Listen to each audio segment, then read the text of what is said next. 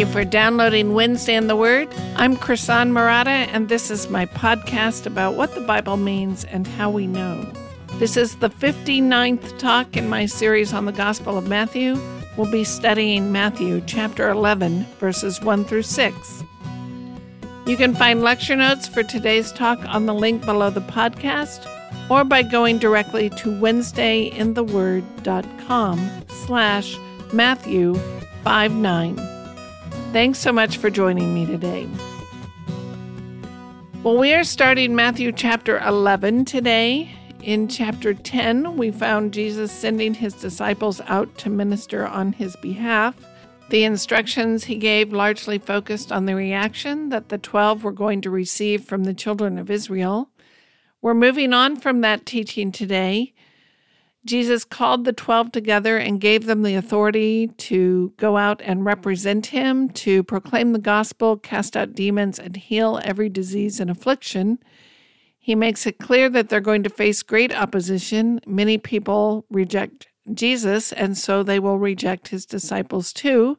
Jesus is not acting like the Messiah that they were expecting. He says he has come for the very purpose of confronting people with a choice. As he said, he didn't come to bring peace, but a sword. He's a kind of touchstone. He's the person you must deal with in deciding what you think about God and life ever after. And right now, the Jews in particular are going to reject him, and they will reject his disciples as well. As we move on into chapter 11 and the next events Matthew covers, we're going to see that Matthew shifts the focus to how people respond to Jesus, particularly how the Jews respond to him. What he said to his disciples was fundamentally a sobering warning about the kind of response they could expect when they represent Jesus. And now Matthew is going to give us a series of stories which highlight the growing opposition to Jesus. These stories explain the various reactions people have as they try to sort out who Jesus is when he fails to meet their expectations. And the first one we're going to look at is John the Baptist himself. Surprisingly, John is confused by Jesus. John looks at what Jesus is doing and says, Are you the guy? I thought you were the guy, but you don't fit my messianic expectations. So let's get started. Matthew 11 1. When Jesus had finished instructing his twelve disciples, he went out from there to teach and preach in their cities. So we just had this body of teaching that Jesus gave his disciples when he sent them out to the cities of Israel. Matthew doesn't tell us anything about how that mission went.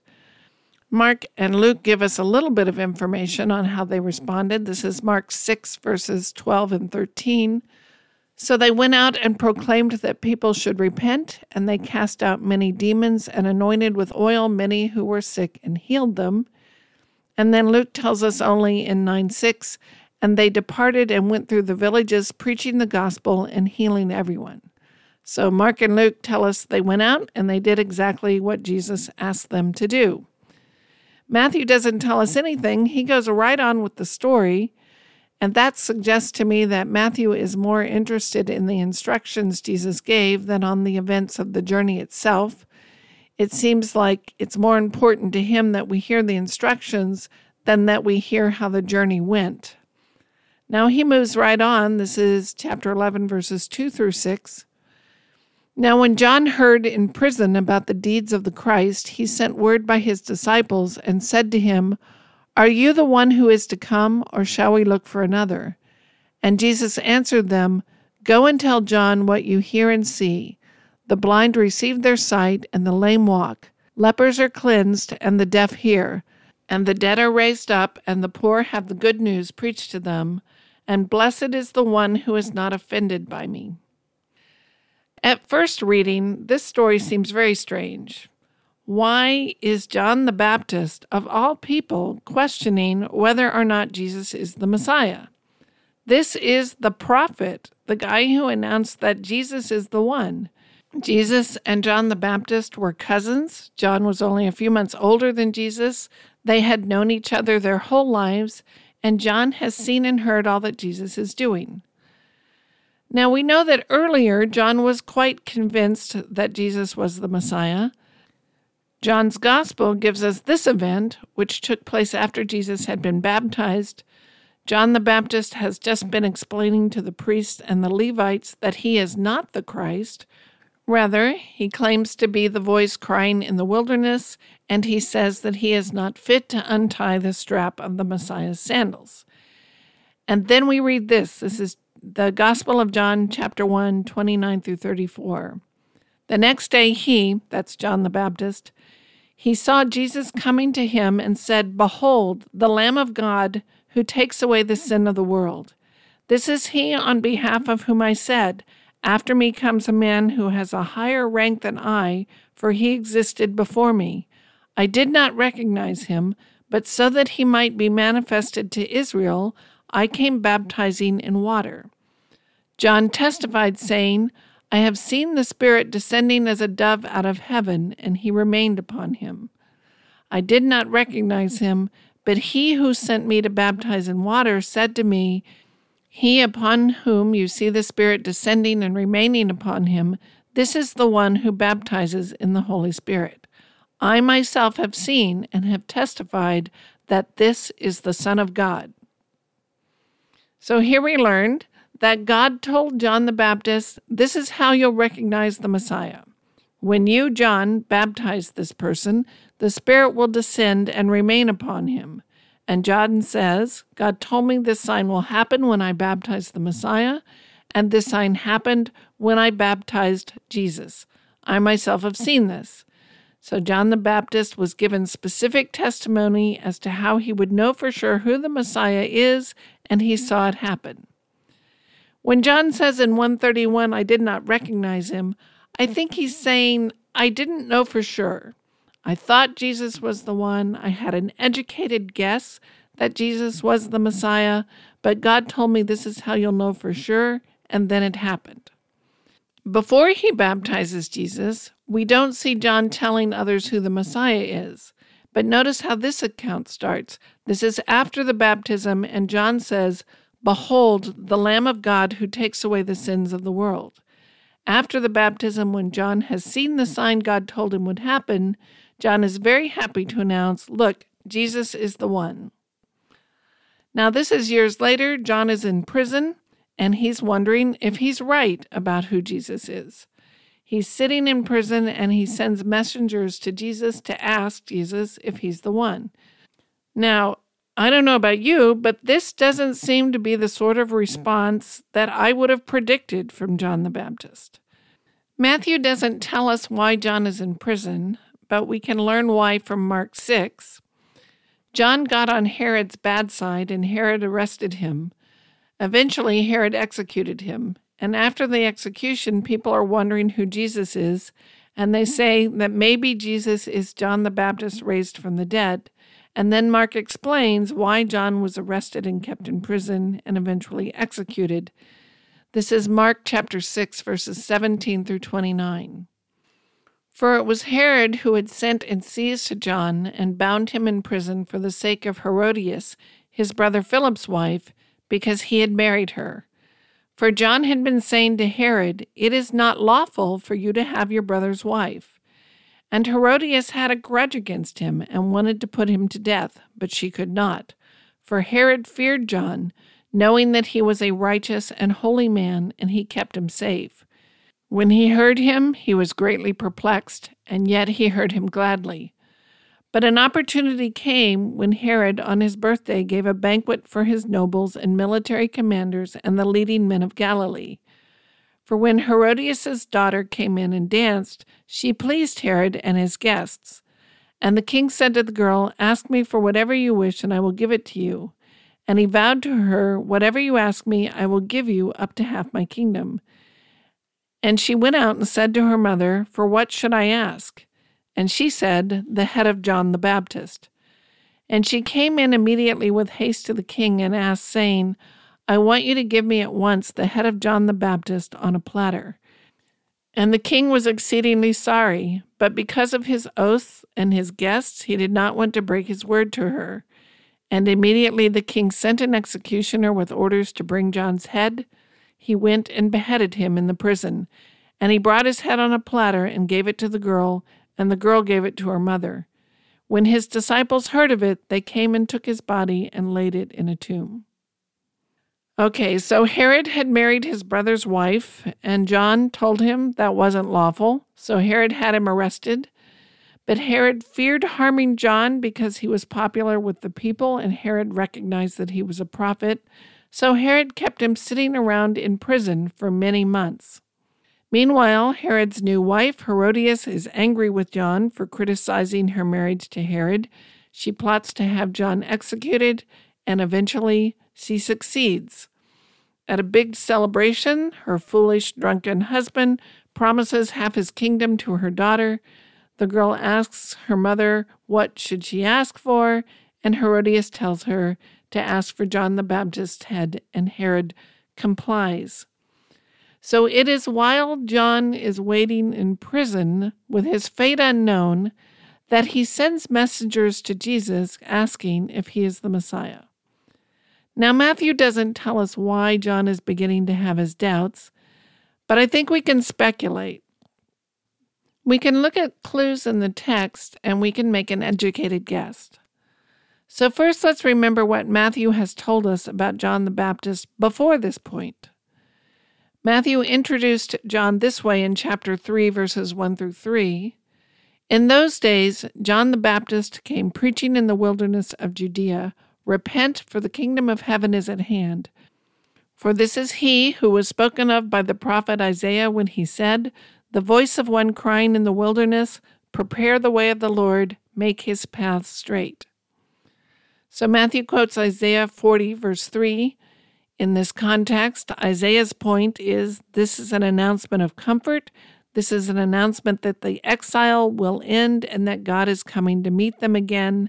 A herald is calling that the king is coming and it's time to get ready for him. Now, Isaiah's immediate prediction, I think, concerned the end of the exile, but John the Baptist is a fulfillment of that in the fullest sense of the word. He is the herald who announces the ultimate king is coming and it's time to get ready to meet him. If exiled Israel was to humble herself to return to God, because her period of judgment is coming to an end, how much more important is it that the people of John the Baptist's time prepare to meet the Messiah? The voice is a herald. The king is coming, and his servants are going before him to build the road in the wilderness, and the herald is announcing his coming, and that is exactly what John the Baptist did. God is coming to save his people by sending his Messiah, and John is the herald who announces his coming. So we know that Matthew understands John is the voice described by the prophet Isaiah, but we also know that John understands himself to be that voice. This is the Gospel of John, chapter 1, verses 19 through 23. And this is the testimony of John when the Jews sent priests and Levites from Jerusalem to ask him, Who are you? He confessed and did not deny, but confessed, I am not the Christ. And they asked him, What then? Are you Elijah? He said, I am not. Are you the prophet? And he answered, No. So they said to him, Who are you? We need to give an answer to those who sent us. What do you say about yourself? He said, I am the voice of one crying out in the wilderness, Make straight the way of the Lord, as the prophet Isaiah said. So here, the leadership in Jerusalem sends some priests and Levites to find out who this John the Baptist is, and they say, Who are you? And John says, I'm the herald. John understands himself to be the prophet who will announce that the Messiah has come. Matthew summarizes John's message as repent, for the kingdom of heaven is at hand. The kingdom of heaven is the time when God steps into history to establish his rule once and for all, to end sin, death, and rebellion, and to establish justice, peace, and righteousness. It is the time when God establishes his perfect law over all creation and all the earth. And God is going to establish that kingdom through the Messiah. Remember, the word Messiah means anointed one. That's also what the word Christ means. The Messiah is the anointed king of Israel, a son of David and a son of Abraham, who will rule over all the earth. God promised that a king would sit on the throne of David who would rule over all the earth.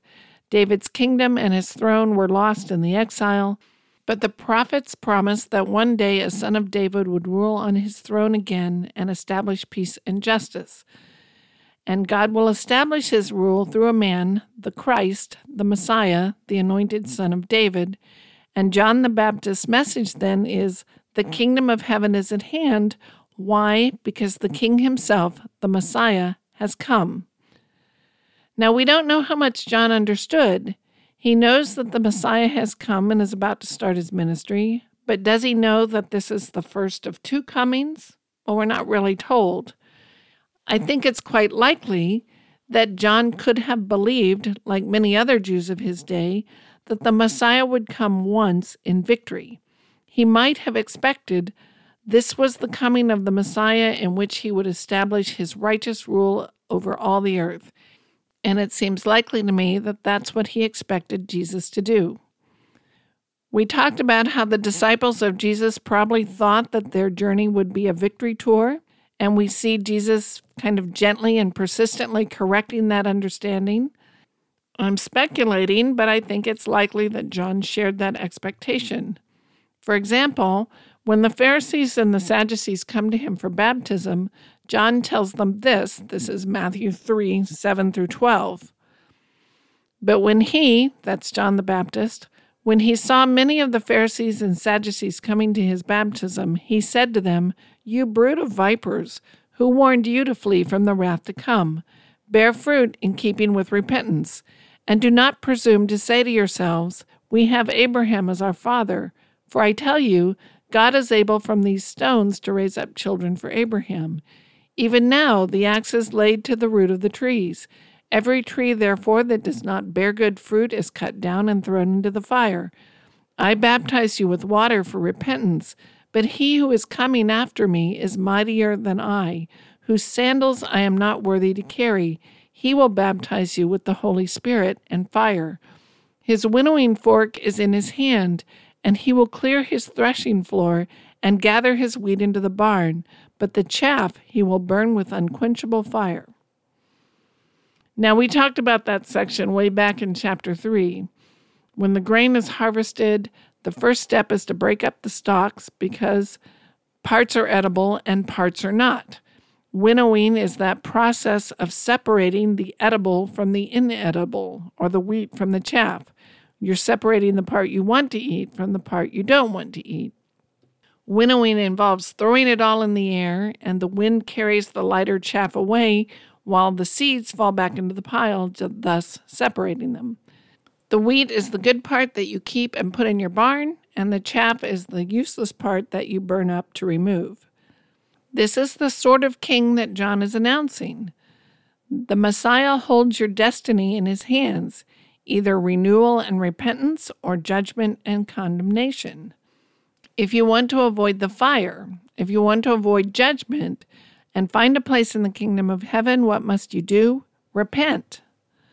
So the arrival of the king forces this choice. The Messiah is bringing freedom for the children of God, but wrath and judgment for those who pursue evil. And John says, The axe is laid to the root of the trees, and the trees that don't bear good fruit are going to be cut down.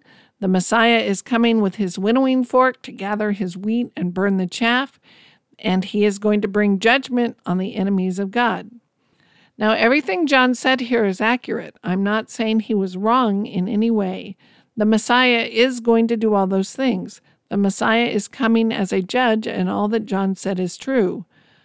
I'm suggesting that perhaps John didn't know the details of how it's all going to unfold. Perhaps John thinks the judgment part is going to happen now in his lifetime during the first coming of the Messiah. That gives us a little bit of window on what John may be thinking. So let's go back to chapter 11. I'll read verse 2 and 3 again. Now, when John heard in prison about the deeds of the Christ, he sent word by his disciples and said to him, Are you the one who is to come, or shall we look for another? Now, here's where I speculate based on everything we just read. In light of what we know that John the Baptist taught and probably expected, What is confusing John about the deeds of Christ? As he sits in prison wondering, is this day going to be my last? John compares his expectations of what the Messiah will do to what Jesus is doing and saying. Jesus has not yet established the kingdom of God over all the earth. He has not brought the wrath of God down on all evildoers. John is sitting in prison for rebuking one of those evildoers. Jesus doesn't seem mightier than John in many ways. He's not going out challenging the leadership in Jerusalem, and he's not getting in trouble for it like John is. His winnowing fork doesn't seem to be in his hand because evil and idolatry are continuing unchecked. Herod's still on the throne, and John is sitting in prison, wondering if today, every day he wakes up, is going to be the day he's executed. That had to be a huge test of faith. Now, John must know that Jesus is from God because the works he's doing are amazing and miraculous. I don't think John is asking here, Have I been deceived? He has known from his youth that Jesus is someone special. I don't think we see John dismissing or rejecting Jesus. He's asking Jesus, Please tell me if I have misunderstood who you are. I think John is trusting Jesus to tell him the truth and give him the right answer. Perhaps Jesus could be a forerunner for someone else. Perhaps there's another Messiah coming who will bring all the judgment part and establish the kingdom.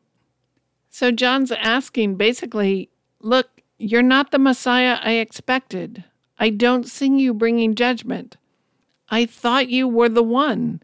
All the signs pointed that you were the one, but you aren't doing what I expect you to do. So please, Jesus, tell me what's going on. Now, Jesus gives a somewhat cryptic answer, but when we walk our way through it, I think it's actually a more helpful answer than if he had just said yes. Jesus instructs John on how he should be viewing these events. He gives John the right perspective. Let's read chapter 11, verses 4 through 6. And Jesus answered them Go and tell John what you hear and see. The blind receive their sight, and the lame walk. Lepers are cleansed, and the deaf hear. And the dead are raised up, and the poor have good news preached to them. And blessed is the one who is not offended by me. Jesus highlights the significance of everything he's doing. I think he's saying, John, you've heard that I'm doing miracles, but you're not thinking about those miracles in the right way. Think about the significance of the kind of miracles I'm doing. The blind see, the lame walk, lepers are cleansed, the deaf hear, the dead are raised, and the poor hear the gospel. Which you'll remember are exactly the stories that Matthew gave us in chapters 8 and 9. Now, I would divide this list in two parts. Jesus says, Report what you hear and report what you see. And then he tells us what they see and hear. The first part is what they see the description of the miracles. The blind see, the lame walk, the lepers are cleansed, the deaf hear, the dead are raised. And the second part is what they hear. Jesus teaches, the poor have the gospel preached to them, and blessed is the one who listens. Okay, so we have to figure out how does this answer John's question? And let's talk about each half in turn. First, Jesus recounts the miracles he's been doing. And in chapters 8 and 9, I argued that the miracles accomplished several things. One important thing the miracles did was put God's stamp of approval on Jesus. Jesus can heal the sick and raise the dead because God is with him and has given him the authority to do these things. So these miracles testified to the fact that Jesus is the Messiah. I think that's one reason Jesus reminds John of the miracles he's doing. He's saying, Look, the miracles testify to the fact that God is with me and I have been sent by him. Another important significance of the miracles is their symbolic value. Each miracle points to a greater miracle yet to come. He heals people now because one day he will heal people completely of sin and death. He raises people from the dead now because one day he will abolish death. He makes the blind see, the lame walk, and the deaf hear because he is giving his people the eyes to see and the ears to hear the truth and the ability to live in accordance with what is true. His miracles are not random magic tricks that are supposed to impress people, they point ahead to miracles yet to come. And I think that's another part of his answer to John. He's saying these are the kinds of acts of mercy and compassion that you would expect the Messiah to do. They point ahead to the fullness of the promises to come. But as we talked about, the miracles also point backward to the prophets. Jesus is doing the kind of miracles the prophets said he would do. And we talked about this in chapters 8 and 9. The most obvious look back is Isaiah 35, 3 through 6. Isaiah is speaking to Israel about the future days when God restores them to their promised blessings. And he says this Strengthen the weak hands and make firm the feeble knees. Say to those who have an anxious heart, Be strong, fear not. Behold, your God will come with vengeance. With the recompense of God, he will come and save you. Then the eyes of the blind shall be opened, and the ears of the deaf unstopped. Then shall the lame man leap like a deer, and the tongue of the mute sing for joy. For waters break forth in the wilderness, and streams in the desert. Now, again, as we talked about, I don't think Isaiah intends to predict the Messiah will heal the blind and make the lame walk. Isaiah is using the striking picture of restoration to represent the full restoration that God has promised in the future. And I suspect that this description of healing the blind, the lame, and the deaf is a poetic representation for the full and complete restoration from all suffering and guilt. Now, Isaiah is not predicting, I think, he's not predicting that the Messiah will come and heal the blind, lame, and deaf, but there is a connection. Jesus' miracles remind us of this picture of restoration from Isaiah. Why did God testify to Jesus through miracles of healing the blind, the lame, and the deaf? Partly because those miracles call to mind and foreshadow the kind of thing the Messiah is ultimately going to do the Messiah will bring a future day of complete restoration, and now he's performing these smaller temporal miracles of restoration. So the Messiah has arrived and he's doing miracles to show who he is. And if we've read the Old Testament, then these sorts of miracles are very symbolically appropriate and significant. They're the kind of miracles we would expect him to be doing. So Jesus is reminding John of all of this. He's saying, not only do the miracles show that God is with me, Jesus, these are the kinds of miracles we would expect the Messiah to perform. God gave Jesus these kinds of miracles because he is the Messiah who is ultimately coming to heal and rescue his people from all their suffering. Second, Jesus reminds John of his teaching that the poor have the good news preached to them. And I think this is an echo of Isaiah 61, verses 1 through 3, which reads The Spirit of the Lord God is upon me, because the Lord has anointed me to bring good news to the poor. He has sent me to bind up the brokenhearted, to proclaim liberty to the captives, and the opening of prison to those who are bound, to proclaim the year of the Lord's favor and the day of vengeance of our God, to comfort all who mourn to grant to those who mourn in Zion, to give them a beautiful headdress instead of ashes, the oil of gladness instead of mourning, the garment of praise instead of a faint spirit, that they may be called oaks of righteousness, the planting of the Lord, that he may be glorified. Now, I do understand Isaiah 61 to be a messianic passage, and I believe the speaker here is the Messiah himself. We know on one occasion that Jesus went into the synagogue in his hometown and he's asked to read the scriptures, and he reads this passage from Isaiah. And then he says in Luke 4 20 and 21, and he rolled up the scroll and gave it back to the attendant and sat down, and the eyes of all the synagogue were fixed on him.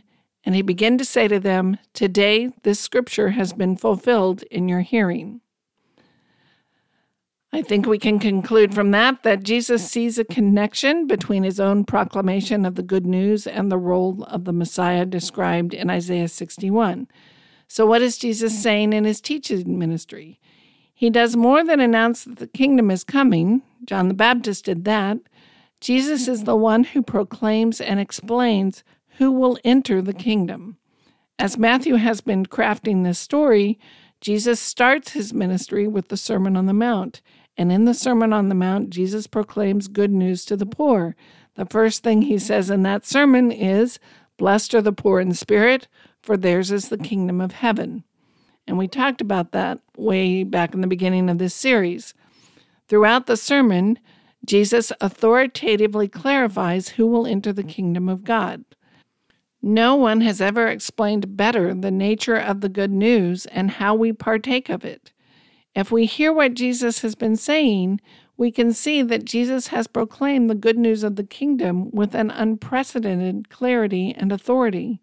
And I think that's what he's telling John. He's saying, Listen to what I've been teaching. This is the good news explained in a way that no one has ever explained it before. I am truly the one who has been sent to preach good news to the poor. And Matthew has told us this story in such a way that by the time we get to John's question, we have the ability to understand the answer because we have the Sermon on the Mount followed by the authoritative miracles. And then finally, Jesus tells John, And blessed is the one who is not offended by me. Or we could translate that, the one who does not stumble over me. The metaphor of stumbling is drawn from common human experience. Person is traveling, trying to get somewhere, they hit a rock, they fall down.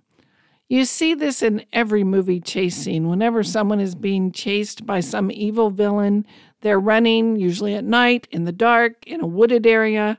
They stumble and fall only to be caught. Or you see someone trying to stay on some narrow path of a cliff and they trip and they fall headlong off the cliff. Something that causes you to stumble is something that hinders you or keeps you from crossing the finish line or sends you hurtling off the cliff.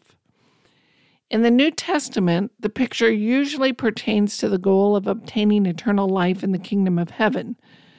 In many contexts, to stumble is to come across something that causes you to fail to reach your goal, and usually in the context, the goal is eternal life. And Jesus, interestingly enough, acknowledges that he's a stumbling block. He's not the Messiah people were expecting. He's not fulfilling his role as a Messiah in a way that people expected. Even John didn't expect this kind of Messiah. But his miracles show that God is with him. His miracles symbolically point to the prophetic promises he will one day fulfill, and his teaching is the great proclamation of the good news that Isaiah said would come. So Jesus acknowledges that he is not acting in a way that everyone expected him to act, and that could be a stumbling block. That could be offensive for some. But his miracles and his teachings show that God is with him and that he is the Messiah. One day, all that the prophets predicted will come to pass, and in the meantime, you, John, need to hang in there and keep believing. I would say one of the themes in Matthew's gospel is the unexpected Messiah. In the end, Jesus will come again and fulfill everything that was expected of the Messiah. He will come in judgment, he will come with his winnowing fork, and his axe will be laid to the root of the tree. But his life and ministry the first time was surprising and confusing to people. Up until he died and was resurrected, his people didn't understand that he was going to come twice. And Matthew is highlighting the difference between what people expected the Messiah to do and what Jesus actually came to do. And no story highlights that theme more than this one about John the Baptist. Because of all the people in the world at the time, the prophet John the Baptist ought to be the one who's convinced beyond doubting that Jesus is the Messiah. He had direct revelation from God that Jesus was the one. But Jesus was so different from what he expected that even John had moments where he didn't understand what Jesus was doing. If even the prophet John the Baptist had to adjust his thinking, we should be prepared to do the same. We've had 2,000 years to get used to the idea that there is a first and second coming, but even so, the gospel can be startling. For John, Jesus didn't come to fix things the way John wanted him to fix them. After all, John's imprisoned by one of the very rulers the Messiah is supposed to conquer, and John ends up dying at that ruler's command. That's probably not what John was hoping for. Jesus doesn't always fix things the way we want him to fix them either. I suspect every one of you listening has faced trials, losses, and tragedies where if we had a choice, we'd say, you know, God, I didn't really want to go through that. I don't want to walk that road. I don't want you to put me on it. And yet, that's what God does. Jesus did not come to rescue John from prison and execution, but ultimately, he will rescue John from sin and death. Likewise, Jesus did not come to make our lives now peaceful, prosperous, and smooth sailing. In this life, we're going to struggle with pain, loss, tragedy, guilt, and evil. And in that way, Jesus may not seem like the Messiah we expect or would prefer. If we're honest, we probably want a sugar daddy who will rescue us from all the pain and problems of this life right now, or at least by Friday. But that's not what we have. There is a time for triumph, but it is not the time of triumph yet. Although Jesus is not necessarily the Messiah that we would have chosen, he is in fact the Messiah. He is the one who is mightier than John the Baptist. He is going to use his axe on the root of the trees that don't bear fruit. He will use his winnowing fork to gather his people and burn the chaff, and he will bring healing and eternal life. He will establish his righteous rule over all creation. I think John is focusing on the things that Jesus is not doing, and Jesus says, You need to focus on the things that I am doing. Life may not go the way you expect, but I am still the Messiah who has the power to grant you eternal life in my kingdom. And we today all face the same choice that John the Baptist faced. Jesus may not be doing what we expect him to do, but we can keep our eyes on what he is doing. If we stick with Him, if we faithfully follow Him and cling to His promises, we will arrive at life in the kingdom of God. Thank you for listening to Wednesday in the Word. This is the podcast that explains not only what a passage means, but also shows you how to figure that out. You can hear all previous episodes in this series on my website, WednesdayInTheWord.com. There is no charge, no spam, no ads, and no requests for donations. If you've been blessed by this podcast, please subscribe to the mailing list, leave a positive rating or review wherever you listen. It really does help people find the podcast, so please leave a review if you can. But most importantly, tell a friend what you learned and where you learned it. Thanks again to Reggie Coates for the use of his beautiful song Tenacious. You can listen to more of Reggie's music at heartfeltmusic.org. Thank you for joining me today. I'm Chrisan Murata, and I'll see you next week at Wednesday in the Word.